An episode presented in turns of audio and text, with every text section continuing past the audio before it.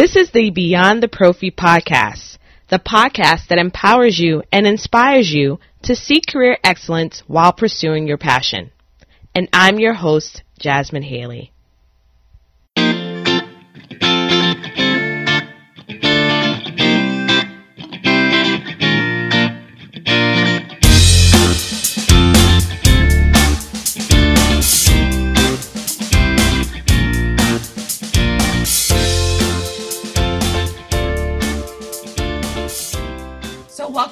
On the Prophy podcast. I am eager to start this conversation. This is one that's near and dear to my heart. For the month of February is Black History Month, and we also know it's a, the um, National Children's Health Month, and there's so many things that are a huge priority in many dental professionals' lives, especially when it comes to increasing public health. But for me, as a fellow podcaster, influencer, speaker, um, one big aspect of my life is my culture. And as an African American person of color, um, it is something that embodies everything that affects my life, the way I communicate. And I thought it would be an, an awesome experience to put together some amazing rock star hygienists of color um, and for us to talk about subjects that aren't really discussed and things that we may experience just to help uh, enlighten the listeners to uh, another perspective and perspective of which um, of course surrounds our love of dental hygiene and dentistry in general. So i just want to welcome all the amazing women. I will allow them to introduce themselves because um, there's too many for me to introduce.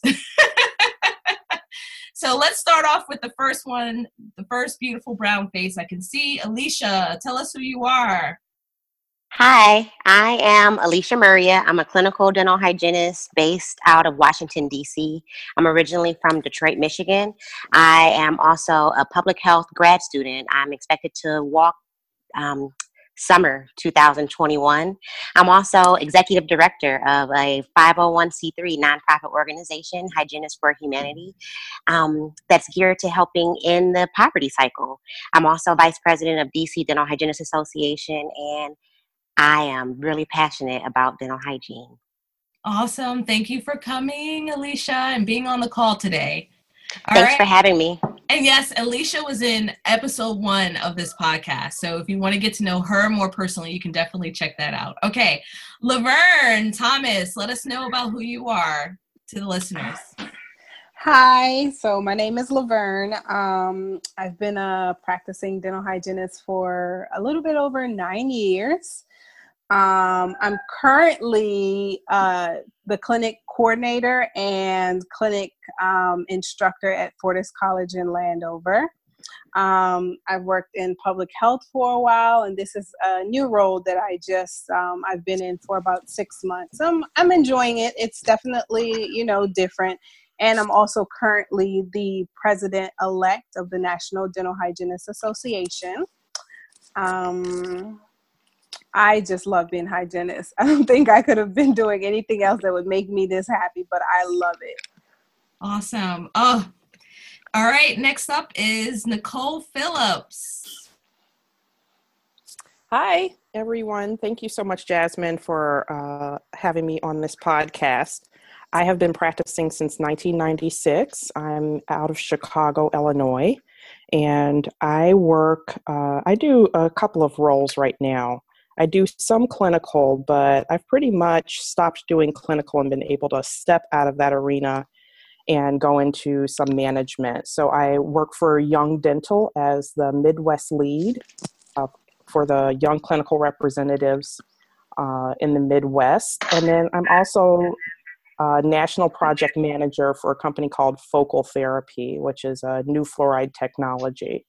Uh, and I've been able to work with you, Jasmine, um, with that project. Um, and it's been wonderful working with other hygienists of color in that capacity. So I'm really looking forward to this conversation. Thank you. Absolutely, absolutely. All right, um, we have Brittany Harris next. All right. Hi, everyone. My name is Brittany Harris. Um, I have been practicing dental hygiene since 2013. in the Washington, D.C. and Hyattsville area. I work in a small family practice. I actually work with a family member, so that has been interesting since day one.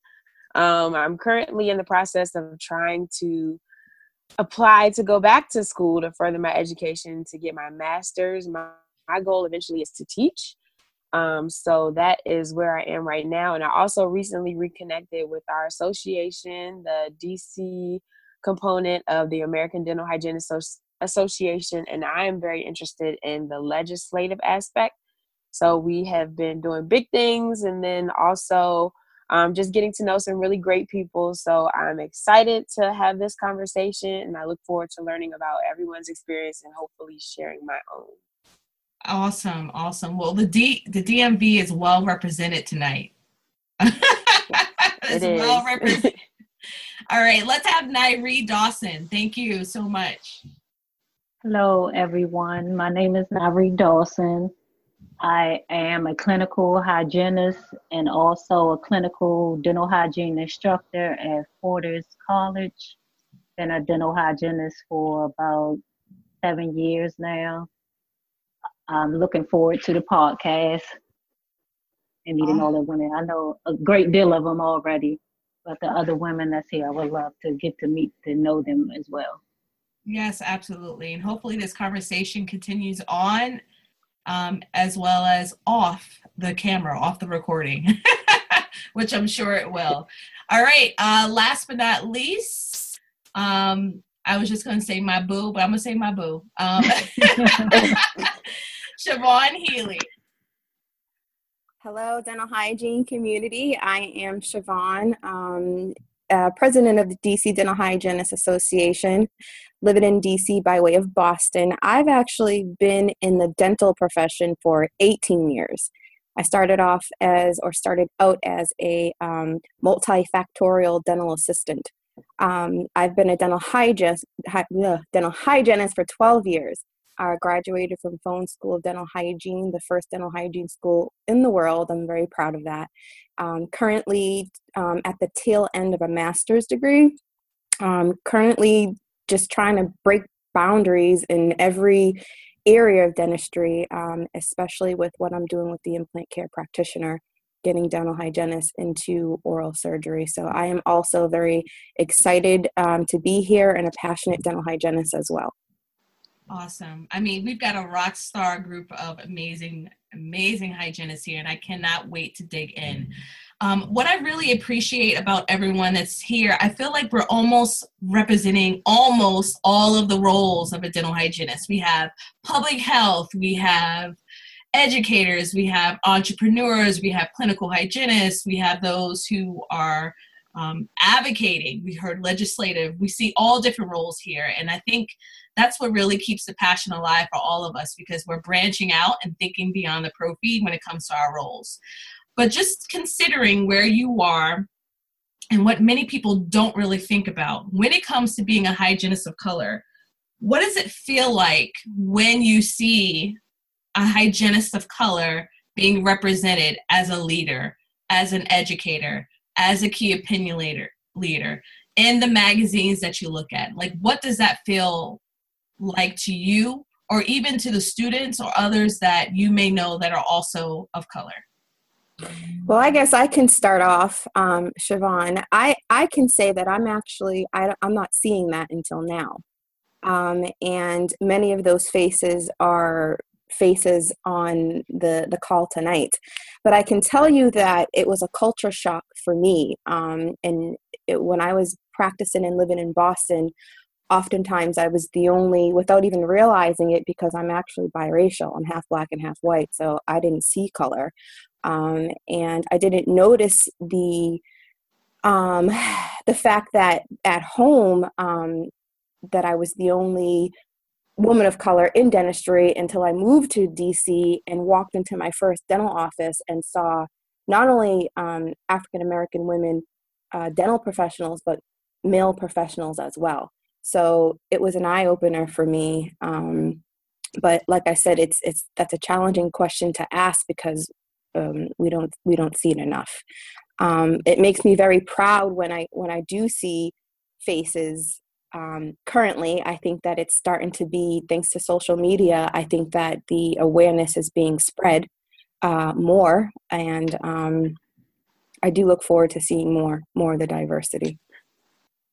I can say, uh, Jasmine, this is Nicole, uh, that one of the issues that I've had with the field of dental hygiene is when it comes to conferences. Uh, I have attended thousands of hours of CE and seen hundreds of speakers um, across the country, and very few of those speakers are women of any sort of ethnic group Asian, Indian, Black, um, you know, South Pacific, nothing. So now that more and more people like yourself, especially Jasmine, starting this Beyond the Prophy conference, where we see a black face taking the lead in dental education at conferences, that is a big deal, at least for me, because it it over the years, over the last 22 years, it's been kind of really a drag to go to these conferences and not see myself or any ethnic group represented as far as speakers are concerned. Most of the speakers are older white women or older white doctors who are males. And mm-hmm. it's just mm-hmm. so nice to see that uh, the tide is changing a little. I'd like it to change more, of course, but um, we're starting to see more and more people of color being viewed as experts in our field and being viewed as people who are worth listening to at conferences. So it's a big deal. I, I think that it's great, um, but it really has an impact, I think, on any person of color when they walk into a room full of 500 people and they don't see anyone that looks like them.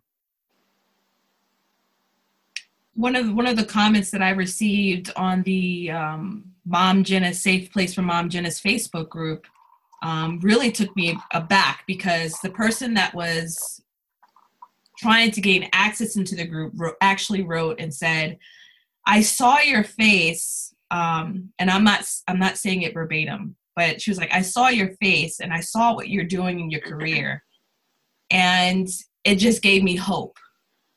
And I was just like, "What?" I, I, just feel like you know I barely get any downloads on the podcast, and you know, I'm, I'm just hoping people are watching and listening, and and feel sometimes also feel like, man, what am I doing this for? Because um, when we get to the next question that I have for you, there are some ugly truths that are out there that um, unfortunately we we may see in our industry or even with the patients that we that we treat. But for me, seeing someone of an ethnic background, it doesn't have to be someone that's African American, just like Nicole said, someone that is Asian, someone that's, you know, um, Hispanic, um, whatever background, as long as there's some diversity, I feel that it can help so many people who are holding back, who don't feel like they have a voice. True.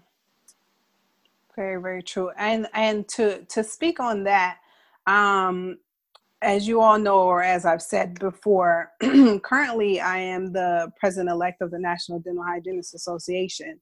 Now, this association is a minority association, and every year when we have our conference, I mean, it's I have enjoyed it for nine years since I've been a hygienist. I've been a part of this association because I get to see people like me every time I go. But all of our speakers have always been you know not anyone that looks like me. So you know in the next next year we're going to be in dc and i'm hoping since next year i'll be president i want all the speakers to look like me or at least a majority of the speakers to look like me like i think we need to change and the problem about all of that is sponsorship and everything like that they're not it, it's not like ADHA at all. They're not running to give us money, you know. So mm-hmm. we're working hard every year to increase our membership and and a lot of people really don't know about the NDHA. So we're just trying to let everyone know, hey, we're here. If you want to see people that look like you, we're here. We've been here and we're going to be here. You know what I mean? So it's it's it's definitely been a challenge because every year, like the last two years I planned it, and I haven't been able to get a lot of um, African American speakers, and it's because they're not a lot available. And then to getting sponsorship isn't easy, but you know they're not like I said, they're not throwing the money at us. We're literally begging for it, and we're a volunteer organization, so everyone's volunteering their time. But you know, I'm just hoping that things are going to change. So I'm hoping next year, you know, once our convention comes around in DC, you know, we get to see faces that look like us. Mm-hmm, mm-hmm. You know, when you are in an area and you may be the only person, and then you catch the eye of just one person that looks similar to you, and you do that, that,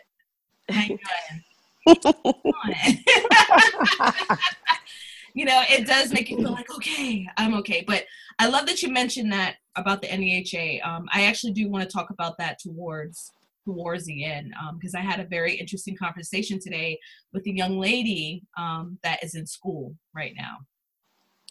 So just going back to that same question again, does anyone else want to share how it makes them feel or why you think it's important for us to have that diversity when it comes to uh, seeing the leaders in our organization, seeing KOLs, key opinion leaders, seeing speakers, seeing writers who come from our background.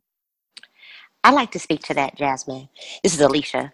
Um, as a public health advocate, I think that seeing diversity in leadership is very important um, because what we know is a lot of ethnic minorities are the larger part of oral health disparities. So if we have um, more diversity in leadership, I believe it would trickle down and we'd see less oral health disparities. We had more people to advocate for those who look like themselves. Um, I actually went to a predominantly African American dental hygiene school in Detroit, Michigan, Wayne County Community College. And through that um, education, I was introduced to Wolverine Dental Hygienist Society. And that is a um, component of the National Dental Hygienist Association. And it was to me like the Olympics of dental hygiene because all of the women there were leaders in, you know, clinical hygiene and education. But it was a shock to me the very first time I went to um, the American Dental Hygienists Association's conference because I looked around and I didn't see any attendees that looked like me. Um, let alone you know presenters or educators so it makes me feel really happy to see diversity and it's more so um, makes me happy because it makes me feel as though we're going to have more people to advocate for public health and ethnic minorities. Okay we'll come back to that. So great thing about podcasting is you get to edit out whatever. Jasmine. Jasmine jasmine yeah. i wanted i wanted to add um, because i'm not sure if this is Siobhan if everybody on the call is aware of how you and I met, but we actually met at ADHA. We were in a focus group, um, and we, along with Yolanda Josie Baker, who is also a member of DCDHA, we're the only women of color in the room, and that's how we caught each other each other's attention. But I, I will say, as much as I, I, I love ADHA, um, I can I can say that they awareness is is it's it's being spread. And i think that they are um, definitely open to hearing us. When i was on the house floor last year i did pose the question to the um, to the candidates what are you going to do to bring more diversity to the american dental hygiene association? And um, i didn't like the answer that that i got. It, it really didn't answer the question but but it's true. What are you going to do to bring more diversity um, to this profession. And so a lot of us are stepping up there and we are asking these these tough challenging questions. And sometimes jasmine and i we go back and forth. It's it's not that um, we're not invited but where but where are the women of color who are who are stepping up? Um, that was something that i was i where other where other women of color who are writers? Where are other women of color who are speakers? Um, and so forth. And so that's something that i was wondering you know? It's not it's not that we're not welcome but but where are we, mm-hmm. we you know what i'm saying mm-hmm. i think um to to break boundaries or those barriers that um that may be existing and and and to many they're invisible it takes a huge amount of courage um, and you almost have to come in there with a mindset of not even considering race or ethnicity if that's the best thing that i can tell you eh, or explain and the reason why i say that is if you think about every single um, negative thing that occurs or has happened or some of the ugly truths that we're going to talk about to this evening you would drive yourself stir crazy. You would think that it would be almost nearly impossible for you to accomplish anything because of some of the things that I've seen and me branching out and and trying to think beyond the prophy. It, it does require you to develop a mindset of courage, but one of positivity, acknowledgement that some of some of the barriers do exist, no matter how many times you think that people are open to it and um, just keep pushing forward, understanding what your purpose and your passion is. Let me ask this question because I feel like we're skirting around it a little bit and um, get think, to it. Yeah, um, let's yeah. just let's yeah. get to it. Yeah. um, so, what are the ugly truths that hygienists of color have to face? What are they? And tell from your personal experience from my personal experience, Jasmine, I feel as though I have to show up and be extraordinary when I show up because people are expecting the least from me. And when they get the most from me, they're surprised. But I feel as though as a hygienist of color, I have it much harder in a city like Washington, D.C., where the majority of patients that I practice with or treat um, are not minorities. And when they see me for the first time, because I'm a relatively new hygienist, you always get that kind of shocked look on their face and they're like oh this is my hygienist and then they you have to overperform and they leave with a higher appreciation and most times they end up requesting to see you again but it's the initial shock and you can see it on their face when you greet them in the lobby um, but that is one of the ugly truths that i've had to face is that um, being good is not good enough. You have to be amazing. This is brittany. I would love to piggyback on that story um, so the year that i graduated from hygiene school i worked at several different offices just to get a feel for what i the type of environment that i wanted to work in so I actually worked at an office in Bethesda in a very affluent area. And um, of course, I was the only minority in the office. I think probably the only minority, you know, patient, provider, anything in that area. And so, one particular patient um, I saw, we had no problems. Everything went very well, but I was new. So, at first, she was apprehensive.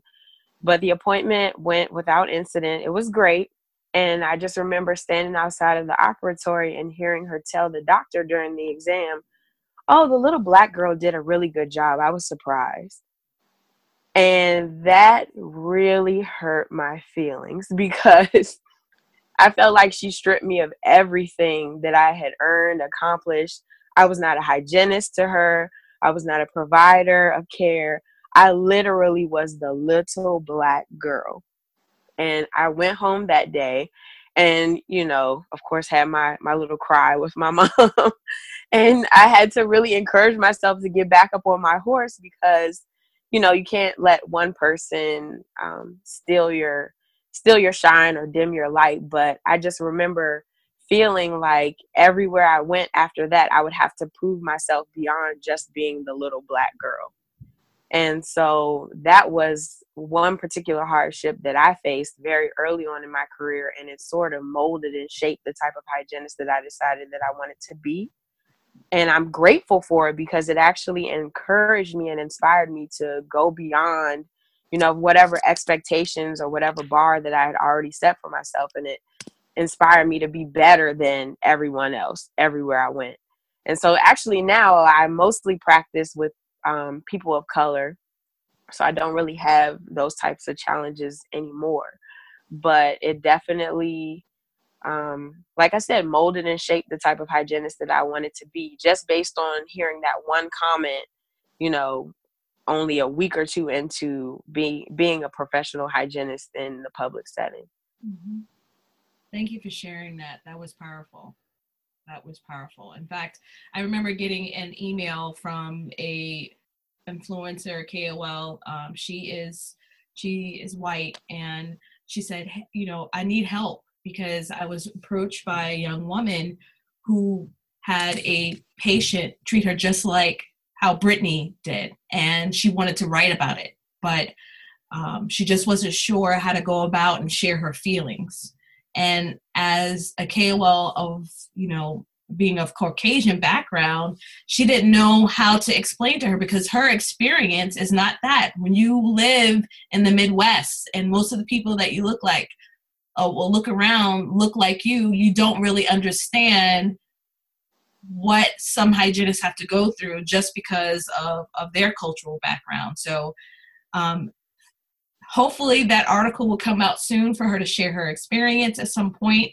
But um, what brittany and alicia have stated is is so real. It's so real. I can say that um, sorry. Uh, one of the things that i'm always surprised about is when i do go to conferences or uh, just see people at meetings they're almost surprised to hear that i'm a hygienist. They assume that i'm an assistant or office staff or which there's nothing wrong with any of those positions but why wouldn't you assume that i'm the doctor? Why would you assume less anything less well you probably assume less because you saw that i was brown instead of something else. So that's some that's that's a true reality that uh, people deal with and that like like alicia was saying people are almost shocked when they walk into the operatory and see you and uh, you do have to perform. You have to you know know what you're talking about sound like you're well educated i think people assume so much about education um, and they don't understand one of the things that i i didn't know anything about the ndha um, until a few years back and one of the things i was most surprised and but really happy about was a lot of the hygienists who are part of that organization have master's degrees and PhDs. They're teaching at universities. These women are highly educated, but I've never seen an article written by them or seen them speak. And I don't necessarily believe that it's just because they're not reaching out. I believe that they are underrepresented because people don't know or realize or understand how well educated they are and what sort of leaders they are in dental hygiene. So it, it's um, it's very true that people people have a lot of assumptions about race that they don't even realize that they have sometimes. Mm-hmm.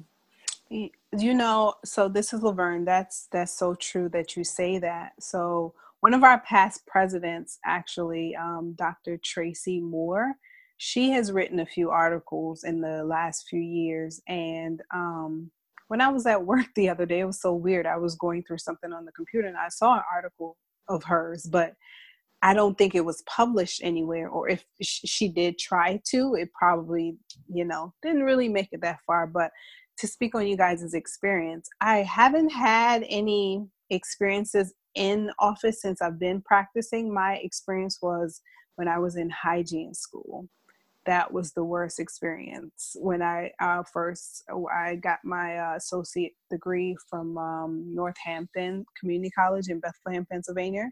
Now that's the whitest area ever, and I was the only black student in my class. So out of 38 girls, it was just me.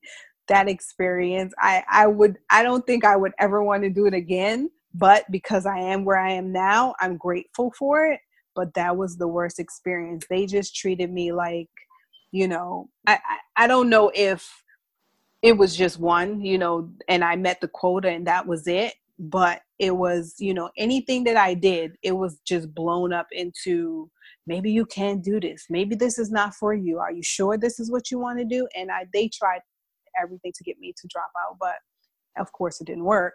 But um it was it was a really trying experience but once i became a hygienist i guess most of the areas that i've worked in have been with um, minorities and, and people of color any dentist that i've worked for i do work part-time um, in private practice for a white dentist that works in suitland and he's been amazing and i've been there for about six years part-time but um, being in practice, I've never really had any of those experiences that you guys have had. Thank God. You know, I, I really appreciate that. I think it's just the age thing. They look at me and they're like, "Oh, you're too young to be a hygienist, or you're too young to have, you know, you might you probably have just been doing this for a year." So that's that's the only thing I've experienced in office.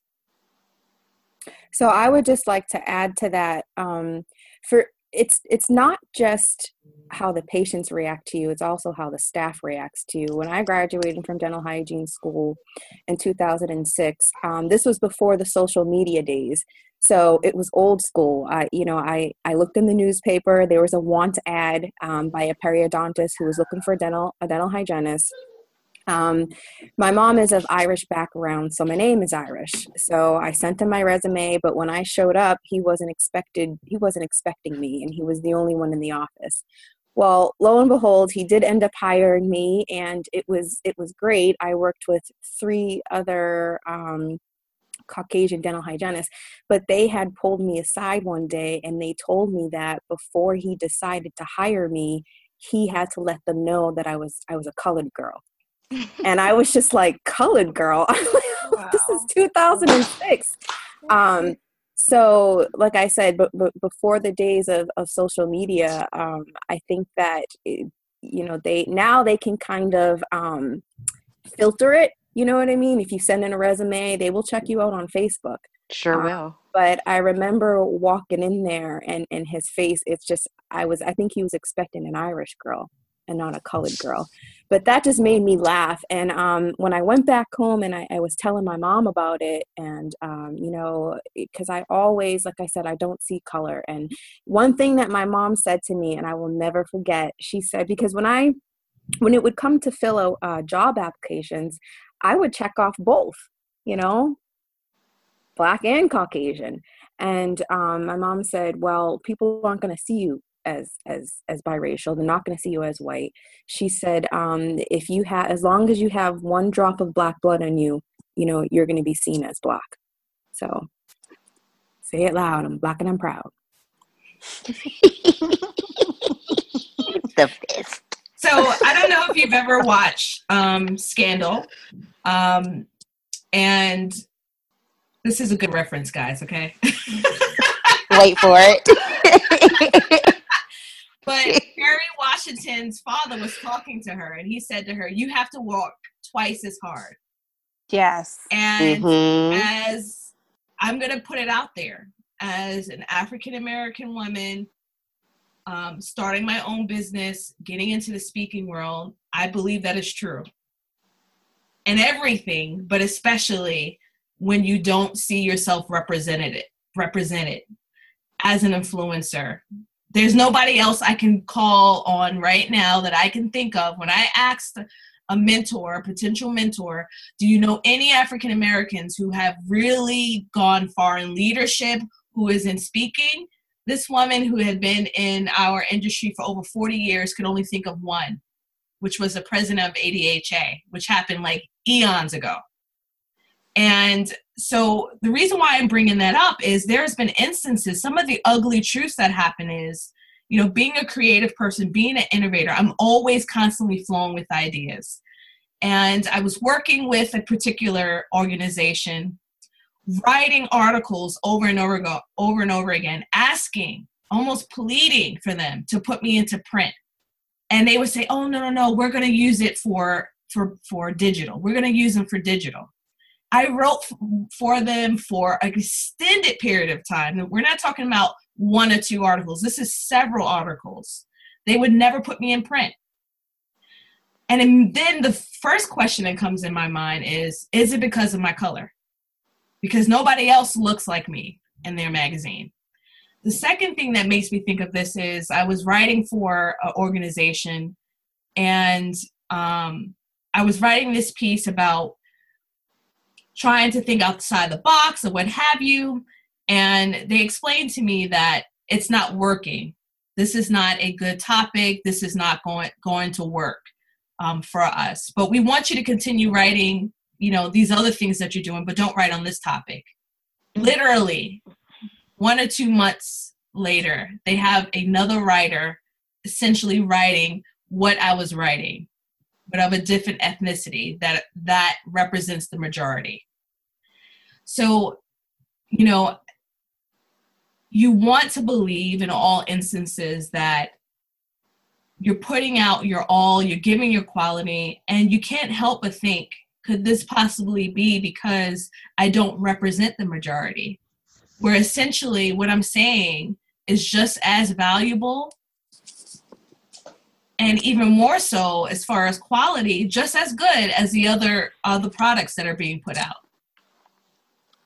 So those are that's just my take on it. Um, I do feel like you have to work twice as hard, um, and it's something that I often have to bury and not reflect on too much because if I did, I would allow it to stop me from pursuing the goals that I've been setting forth for myself and it's interesting that you that you have because i've had that experience with that same publication and it's funny because if you go to their conference that is the most diverse conference that i've ever been to mm-hmm. so it's like their their following is diverse but what they're putting out there is is only representing you know one one area of of the type of hygienist yeah when you when you look at our um, alicia just posted a, a statistic um, it's over 80% caucasian asians are the second most common ethnicity um,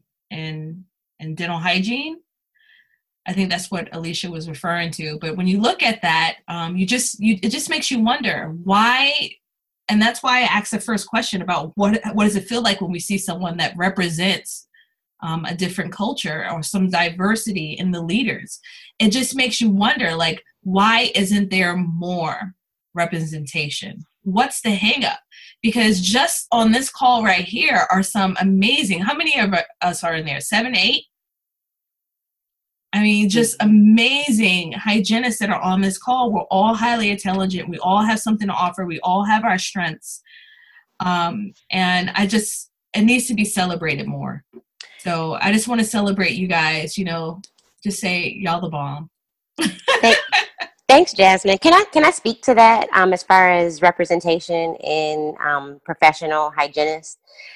I honestly wanted to get into dentistry to be a dentist. I didn't know that dental hygiene was a career option because no one ever came to my elementary, middle, or high school one career day to tell me that dental hygiene was a viable career that you know yields endless you know rewards. Um, mm-hmm. So I think in broadening the diversity in the profession of dental hygiene. I think it takes a lot more representation in middle and high schools um, to let uh, younger students know that this is an option. And I also think it goes back to the vulnerable populations. If you don't visit a dental office, you don't know that there's a dental hygienist. And most people who are suffering from oral health disparities, they don't see a face that looks like theirs when they go in for emergency treatment. And most people are only being seen for emergency treatment. So they never have the opportunity to experience a dental hygienist. And even times now in my family, and I've been a hygienist for six years, I have some family members that think I'm a dentist and some think I'm an assistant. No one would ever say Alicia's a dental hygienist. And my letters behind my name say RDH, but they still think I'm a dentist or an assistant. There's very few that know that I'm a dental hygienist. So I think it just goes back to educating um, the masses in our communities that um, have a pre- predominant um, minority population and let them know that dental hygiene is a viable career option. I do. I do a lot of career days.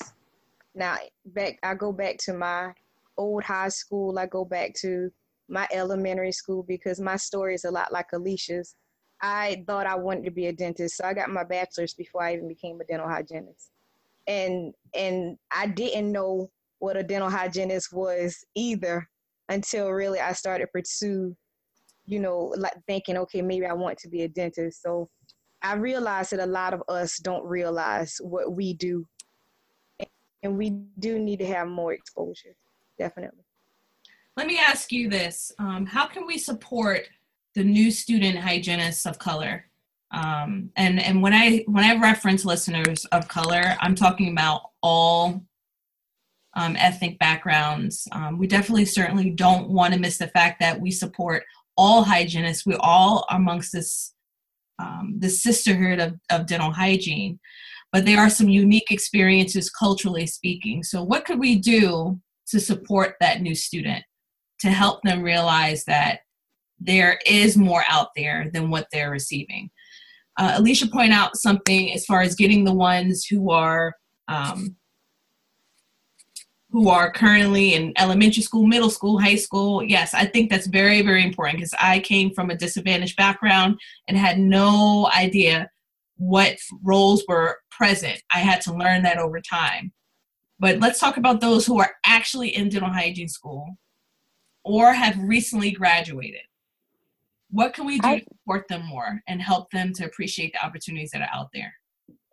This is Brittany. Um, that actually speaks to one of my personal long-term goals. So one of the things that I think that we can do is just be more present in academia. So be the professors, be the people that are on the admissions boards, be the directors of the programs um, that are admitting and then excuse me, admitting and then also grooming the future dental hygienist. Um, I know with my program specifically, you know, and a lot of other programs that have been me- mentioned already, you know, being a brown girl, there were maybe three of us in a class of 30 or 40. And um, in my particular program, I had the opportunity to serve on the admissions committee for one of the incoming classes. And I noticed the potential candidates and, you know, my personal perspective of each candidate and what I thought they were capable of. And then you know my peers and then the directors of the program i noticed a huge difference in what they considered to be prospective candidates yeah. so you know people that i thought were absolutely amazing they didn't even give them a chance and vice versa you know people that i thought were probably not going to make it through the first semester. They thought that they were stellar. They wanted to give them awards and scholarships before they even actually got into the program. So there's definitely a huge difference in the perspective of students that are even being admitted into the program based on who is already there admitting them. So I think that we should definitely play a role in who is becoming the next hygienist, um, who is shaping their experience while they're in school um, you know being able to have someone on your faculty that looks like you um, that makes a huge difference in you know how confident you are how you feel. Like laverne said you know if the people around you are telling you you can't do it you probably are going to think for a few days that you cannot. But if someone is there telling you that you can it's going to make a huge difference in the type of provider that you become. So just being more present present in education um, I think will make a huge difference. And that's definitely something that I'm trying to do in the future. I love that. Yes. I love that. The only way we're going to make change is getting those leadership roles. That's very true. And I agree with Brittany. I had that same exact experience um, being on a committee for a year and seeing the candidates that came in. And I was really shocked by the comments that were made. And I'm like, uh, you guys know I'm still here, right? And I'm hearing this, right? It was, I, I, mean, it still shocks me to today when I think about it. It it's amazing. it's just crazy. But currently, I'm doing the same thing um, on, uh, um, you know, making those decisions or helping to make those decisions, and I still see the same thing. I still see it. Mm. So let's talk about NDHA let's talk about that. Um, this is getting towards the end of our our discussion tonight, but today I actually had the benefit. I decided to get out the house a little bit um, and work on the Colgate van today, which was pretty cool. And awesome. I met a beautiful, beautiful hygienist. Um, just happened to be of color, and we had a quick discussion. And she didn't know anything about NDHA. This is her second year. And what's very interesting about her is that she has a faculty member of color that's in leadership in her in her program. and i'm and i'm like man this is this is tough you know one of the things that i do in in public health is go over organizations and talk about the ones that are out there including the ndha but you find many programs out there that don't reference it at all such as the schools that i went to right, right. it was only adha which is why i got out and was only adha and i remember one time this hygienist asked me I was at Temple University and she said, What are you a member of? And I said, Oh, I'm a member of the ADHA. And she said, um, Okay, so what about the NDHA basically? You know, right. what what are you doing to support that? And I I was just I was dumb I didn't have an answer for her because I was never educated on that. And so I think it's important for people to understand that at one time hygienists of color could not be a part of the the American Dental Hygienists Association, which is why the NDHA was created.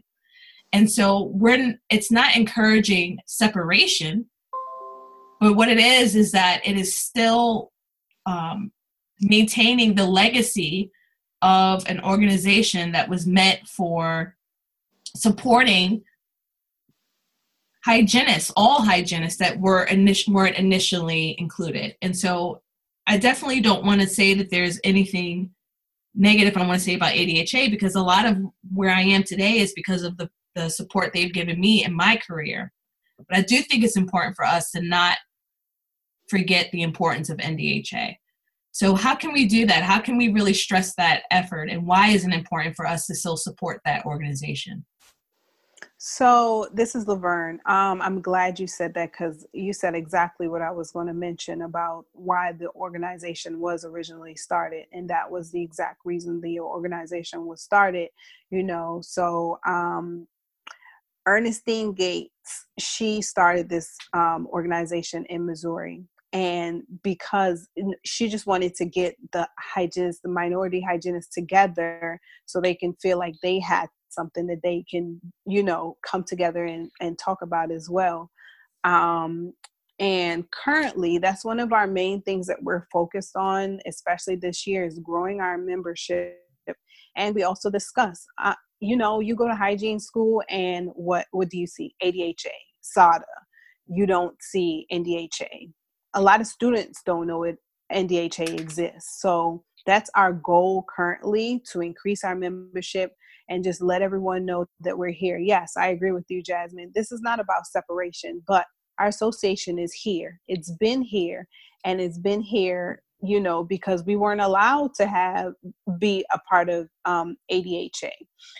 Um, and for myself, I think it's really, really important for us to understand that um, we have to support each other. Because if we don't, our organization is going to get to a point where we may not exist anymore and every year we're just trying to increase our membership and um, reach out to schools. So that's one thing we're doing now. We're reaching out to schools, letting them know that we're here. Currently at Fortisci, I was talking to um, one of the other instructors there. She just got her doctorate, and I'm so proud of her. I think it's amazing, and she's a brown girl, and I love it.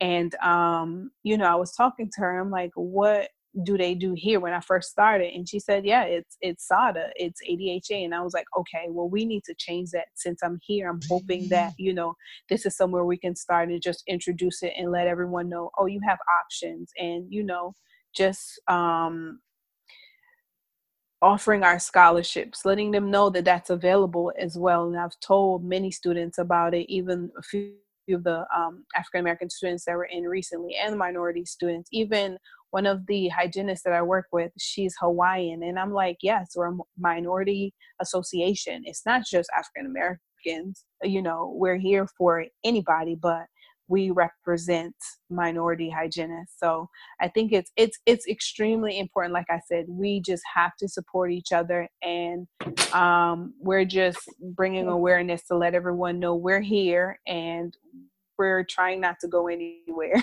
but you know, we're just hoping that we can put our name out there even more and every year just increase our membership so we can be just like ADHA.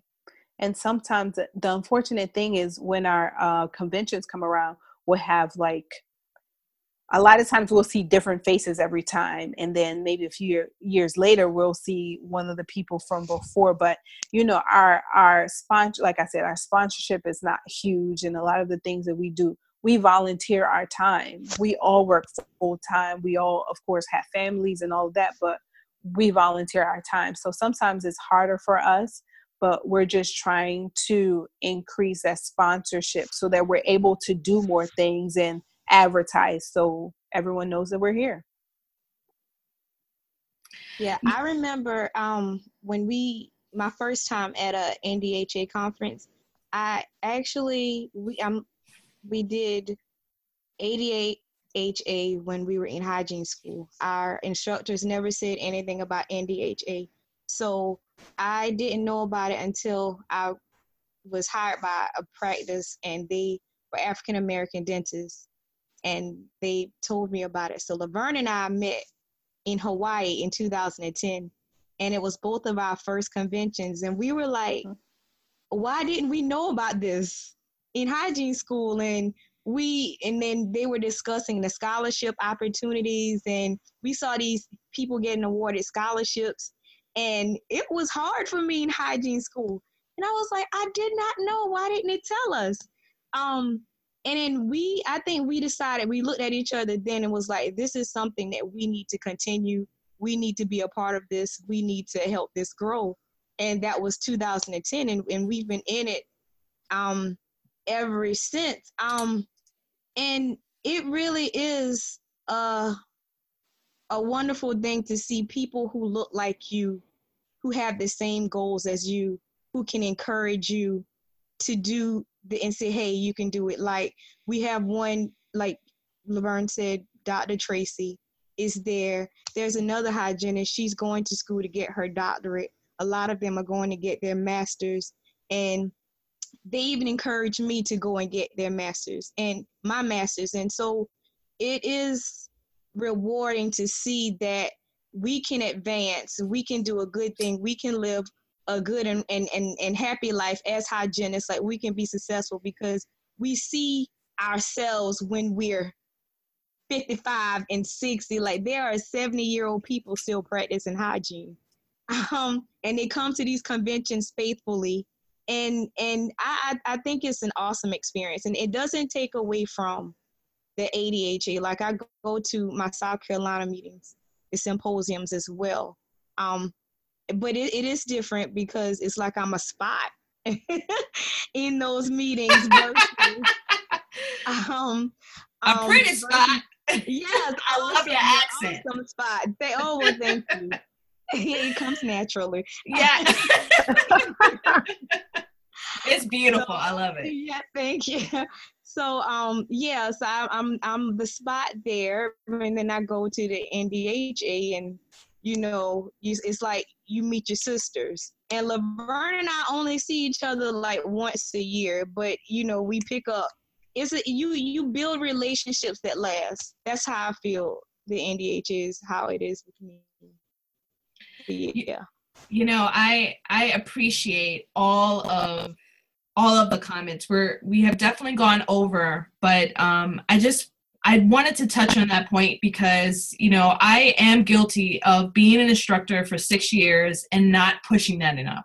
So I'm giving you my promise, Laverne, that I am going to take more of an active role in trying to get students involved with NDHA, whether that's having you come to speak at the school um, and and get a chance to to meet meet these students. Um, so without without further ado, I just wanted to um, say an announcement on here, um, which I'm very excited about. Siobhan and I are going to be at the National Dental Hygiene Association meeting this Woo-hoo! year, and Yay! I I cannot wait.